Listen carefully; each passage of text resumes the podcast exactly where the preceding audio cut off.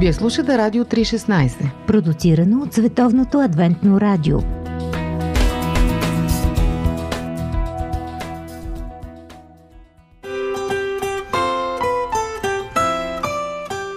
По пантофи.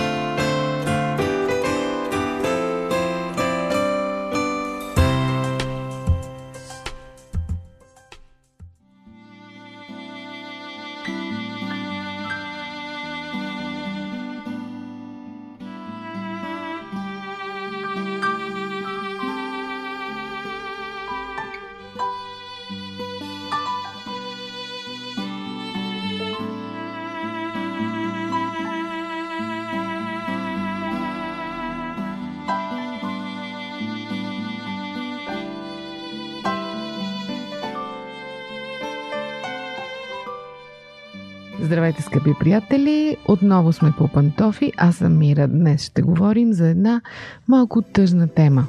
Какво да правим, когато детето е тъжно? Разбира се, тъгата е просто една от емоциите, макар и отрицателна, съвсем нормално чувство. Изпитваме го, когато сме преживели раздяла, когато някаква загуба ни е сполетяла, особено когато става въпрос за нещо важно и значимо – Психолозите казват, че тъгата трябва да се изживее, за да можем да се освободим от нея. В още по-голяма степен това въжи за децата. Ако искате да предпазите детето си, оставете го да изживее тъгата си. Когато им позволявате, става въпрос на децата да изпитват страдание, вие им помагате на един по-късен етап да се научат да се справят по-лесно. Тъгата ни помага да осъзнаем, че раздялата е окончателна – че загубата е невъзвратима. Да приемем това и да проумеем малко по-добре света, че нищо не е вечно.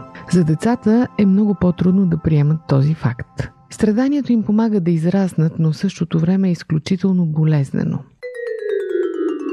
Ако се опитате да спрете страданието на детето, да прекъснете по някакъв начин тъгата му, какво става? Първият импулс, естествено, на всеки добър родител е да го успокои. Започват се едни стандартни фрази от типа на успокой се, хайде не дай да плачеш сега, няма нищо. Дори някои родители прибягват до емоционално изнудване и казват бъди силен, срамота е да плачеш, мъжете не плачат. И ако бащата също не изразява външно тъгата си по никакъв начин, детето може да добие трайно впечатление, че е слаб човек – защото татко е силен, той не плаче, аз плача, значи съм слаб, значи не трябва да плача, за да съм силен. Така то започва да вярва, че показването на тъга е слабост. Започва да я крие от околните, дори от себе си, да я потиска, да я блокира, а това води до травми в последствие. Така децата се научават да вярват, че емоциите са нещо, което не бива да се изразява, че са нещо срамно. Какво следва по-нататък? Детето не може да спре сълзите си, защото го боли и тогава се появява още една допълнителна емоция, която задълбава раната. Това е срамът. Срам от себе си, че не може да се справи с своята емоция така както трябва, както го правят големите. Такива деца започват да се чувстват различни, в лошия смисъл на думата, дефектни, смятат, че вършат лоши и срамни неща, които трябва да скрият от околните. Потискането на тъгата започва да потиска и останалите емоции и по този начин някои деца, които са по-чувствителни, могат да започнат да живеят паралелен живот. Потискането на емоциите, това ще ви го каже всеки детски психолог, води до така наречената детска невроза. Това е състояние, което на един по-късен етап вече, ако не бъде овладяно с помощта на терапия, има опасност да прерасне вече в психически или дори психосоматичен проблем. Какво да кажем за дискусии по Радио 316? Кой е добрият вариант? Какво е добре да направите? Ако детето преживява силна тъга, може да потърсите специалист, детски психолог. Той ще открие причините, защо детето преживява толкова драматично съответния момент и ще му помогне да развие привързаност към нещо друго, да замести емоцията. Това, което вие самите можете да направите, е да обясните на детето, че е най-нормално да изпитва тъга и да плаче. Трябва да му обясните, че с времето нещата ще отминат, но сега е хубаво да си поплаче. Разбира се, не бива да отивате и в другата крайност, да го оставяте да плаче прекалено дълго без да спира. Може би, като измине известно време, се опитайте да го разсеете. По-късно го оставете отново да си поплаче. Потърсете някакъв мек начин да го разсеете. Например, излезте навън, разходете се сред природата, насърчавайте детето да говори за загубата си. Голяма част от напрежението и от отрицателните емоции се освобождава чрез споделяне. Питайте го как се чувства. Накарайте го да облече чувствата си в думи. Насърчавайте го в това нещо. Важното е също да научите детето да разпознава своите емоции, защото понякога то дори не разбира какво изпитва. Разпознаването на емоциите е важно, разбира се, и за вас, за родителите, защото дори самите вие може да не сте добри в това. Хубаво е да научите този урок, за да може да научите и децата си на него. Много често повод за тъгата при децата е загубата на близък човек или пък дори на домашен любимец на животинче. Понякога в такъв момент детето, освен тъгата, развива и чувство за вина, защото смята, че е виновно по някакъв начин за смъртта на птичката или на хамстера или на кучето или дори на баба си или на дядо си. Ако е така, питайте го, разговаряйте с него, за да разберете кое точно го кара да се чувства виновно. И слушайте го, не го прекъсвайте, колкото и абсурдни да ви се струват аргументите му и после си поговорете с него. Разбира се, темата за смъртта е деликатна трябва да се обяснява на децата много внимателно, но е важно да не ги лъжете, да им казвате истината, защото сблъсъкът с истината по-късно отново ще им нанесе травма. Можете, разбира се, да му кажете, че някой от нещата ще разбере като порасне, но в никакъв случай не се опитвайте да забулвате смъртта в някаква допълнителна мистерия, защото това само ще увеличи страховете му. Най-важното е да действате. Да не оставяте детето да се справя само, защото неговият свят е много по-крехък от нашия. Разберете повече за емоциите, за методите им на овладяване. Научете и детето си на това. Защото вашата задача като родител не е да пазите детето си като в оранжерия от всякакви болки и страдания, а да го научите да оцелява в този свят, който може да бъде много жесток. А разбира се, това може да направите, ако вие самите сте научили този урок. Това, за което говорим, не е лесно, знам. Но все пак ви пожелавам успех, защото и вие искате децата ви да бъдат емоционално здрави, когато пораснат, нали? Това беше днес. От мен по пантофи, аз съм Мира. До чуване до следващия път.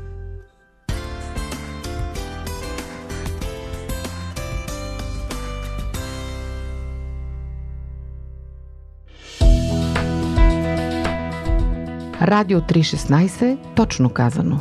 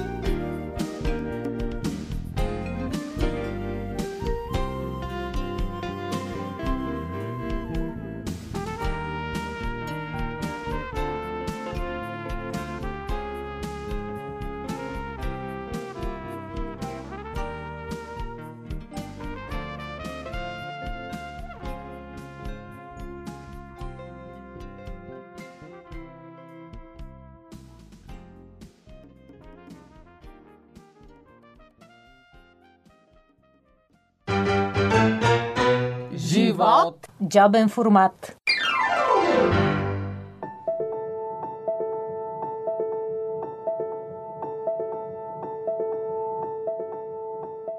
Скъпи приятели, днес в джобен формат ще поставим на масата една тежка и сложна тема. Случаят представен в съдебен спор по нова, който показа на фокус една битова драма, която се разви като психотрилър почти и завърши с убийство. Волно или неволно беше замесено името на църквата на адвентистите. По самия случай се каза много, но ние по-скоро бихме искали днес с помощта на нашите гости да сундираме нещата от гледна точка на християнската етика и да покажем наистина една страна, едно отражение от цялата история, което остана до някъде в сянк. За тази цел направихме малки интервюта с няколко служители на Адвентната църква, Емил Гаджалов, доктор по теология, директор на теологичния колеж Стефан Константинов, инженер Божидар Тончев, дългогодишен директор на Адвентно радио, една от първите християнски медии, след демокрацията и Цанко Митев, пастор и активист в областта на човешките права и религиозните свободи, така че чисто човешката гледна точка по случая и отраженията от него, именно през техните мнения ще чуем сега. Ами няма как да остана безразличен при тези крясъци и викове и неадекватност, този преплетен диалог. Но а, безспорно ние виждаме а, деградацията на, на човечеството като цяло, в този частен случай, една драма, която е мултиплицирана в много семейства, в много човешки съдби и домове. Ами, първият голям въпрос, който тази история повдигна, е самото съществуване на предаване от типа съдебен спор. Шоу, което демонстрира някакъв съдебен процес, от който нищо не следва. В конкретния случай, един баща има проблем с собствената си дъщеря, живее в скандали, бивш, бивш военен, не е случайен този човек.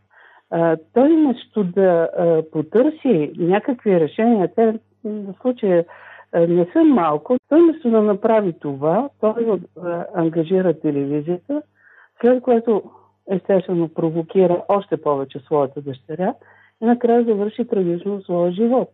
Е, защо обществото изобщо се ориентира по такъв начин да се решава проблемите, аз до сега нямам отговор. Освен това, видимо, тази жена има психичен проблем.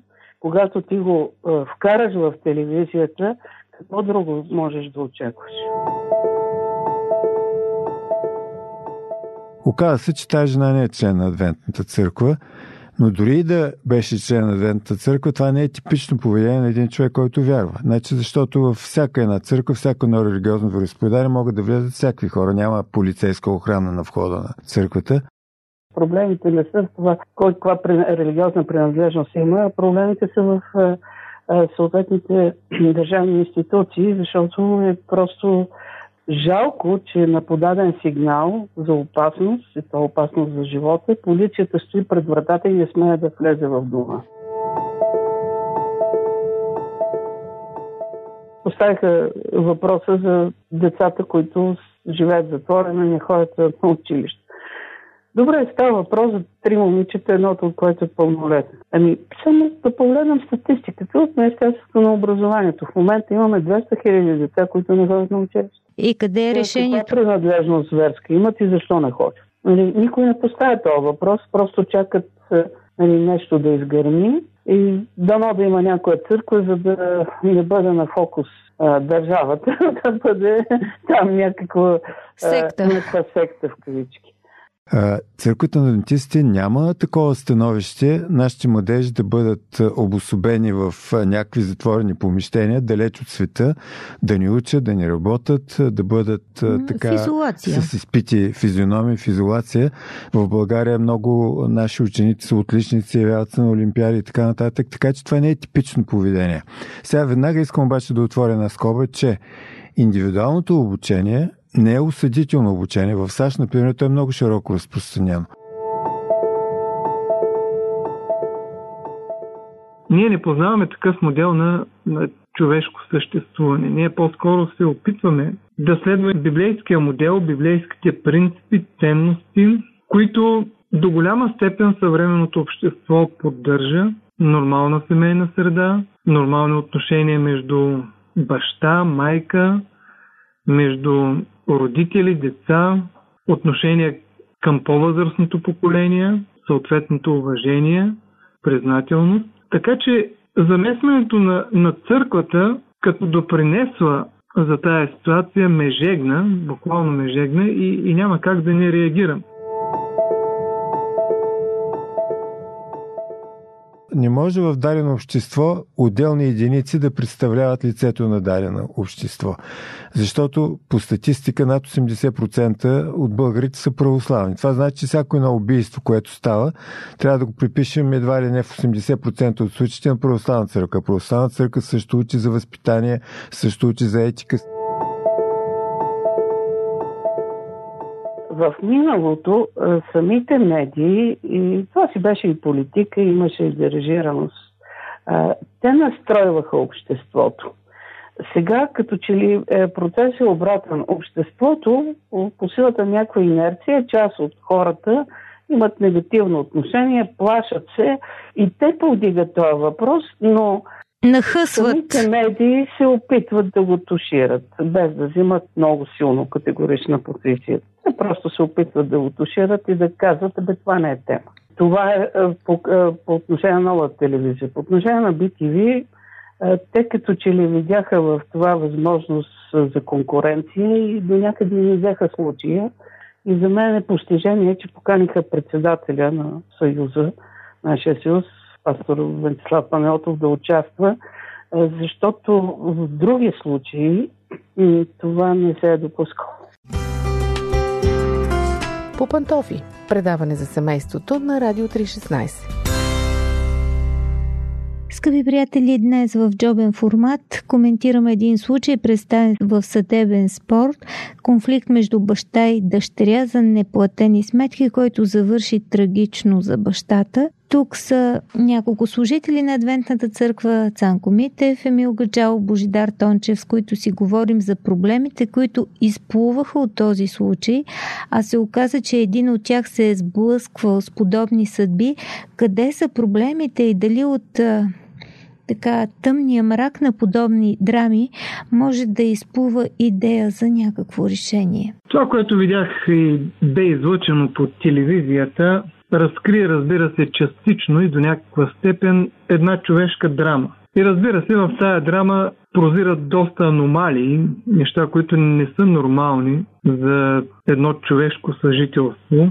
Сега, ако отидем в тази история, в генезиса и тази жена, която се държеше много агресивно, очевидно има психичен проблем, като момиче е идвала в нашата църква. Преживяла е, когато майки е починала, майки е починала от рък, доколкото разбрах, не са живеели добре родителите май са били разделени. И след това изчезва.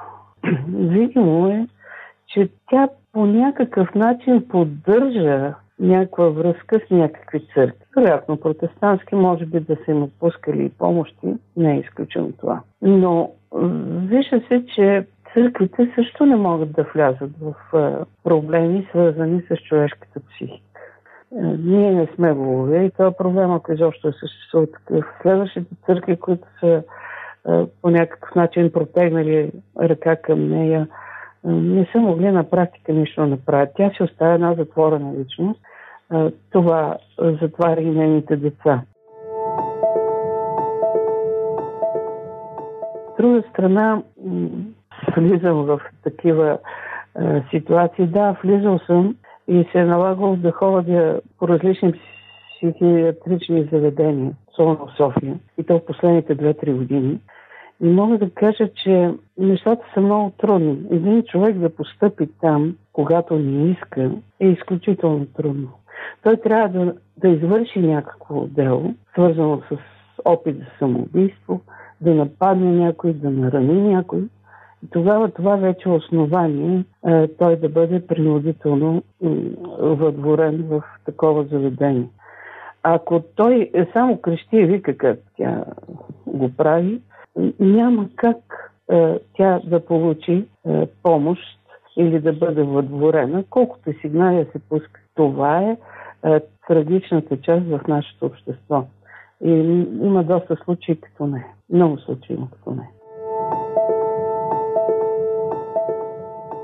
Жена, която се влияе от мен, да я заведе в диспансера в София. Тя мен не слуша.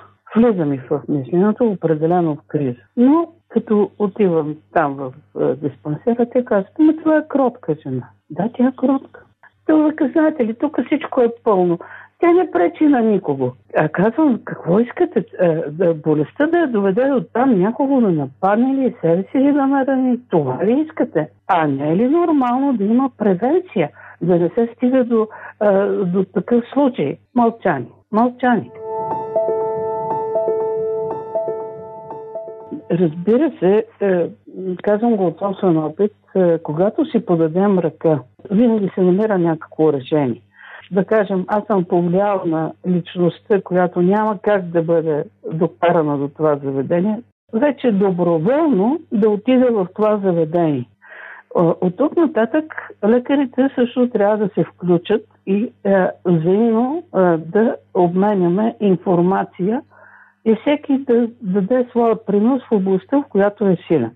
Ако обаче ние се противопоставяме и се затваряме, нищо не се получава. Абсолютно нищо се получава. Затова общества, в които институциите и църквите си подават ръка, имат много по-добри успехи, колкото общества, в които така всичко е абсолютно разделено и всеки иска да прехвърли е, обяснението на проблема и причината за него на другия. Ето ще става един пример.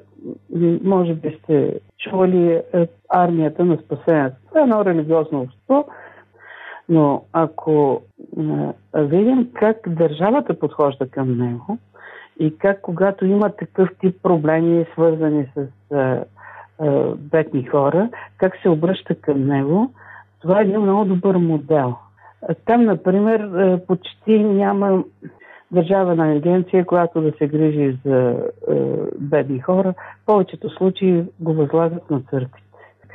Е, но в България не се работи по този начин. Бих казал, дори православната църква е игнорирана, нищо, че всички я хвалят. Тъжна история. Казваме държавата, има един трети обект, медии. Ако те отразяват повече как хубави случаи, свързани с дейността на църквите, това също ще подобри картината, но сега те не го правят.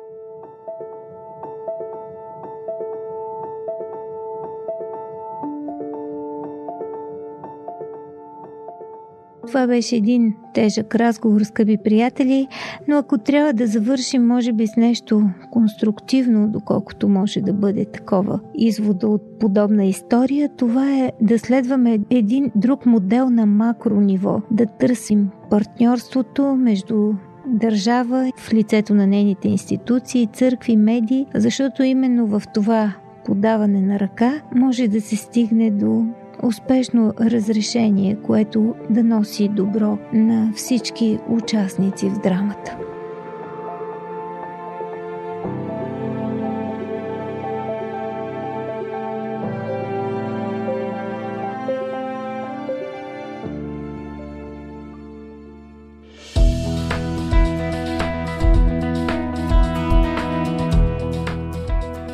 Вие слушахте Радио 316. Сайт 3-16.bg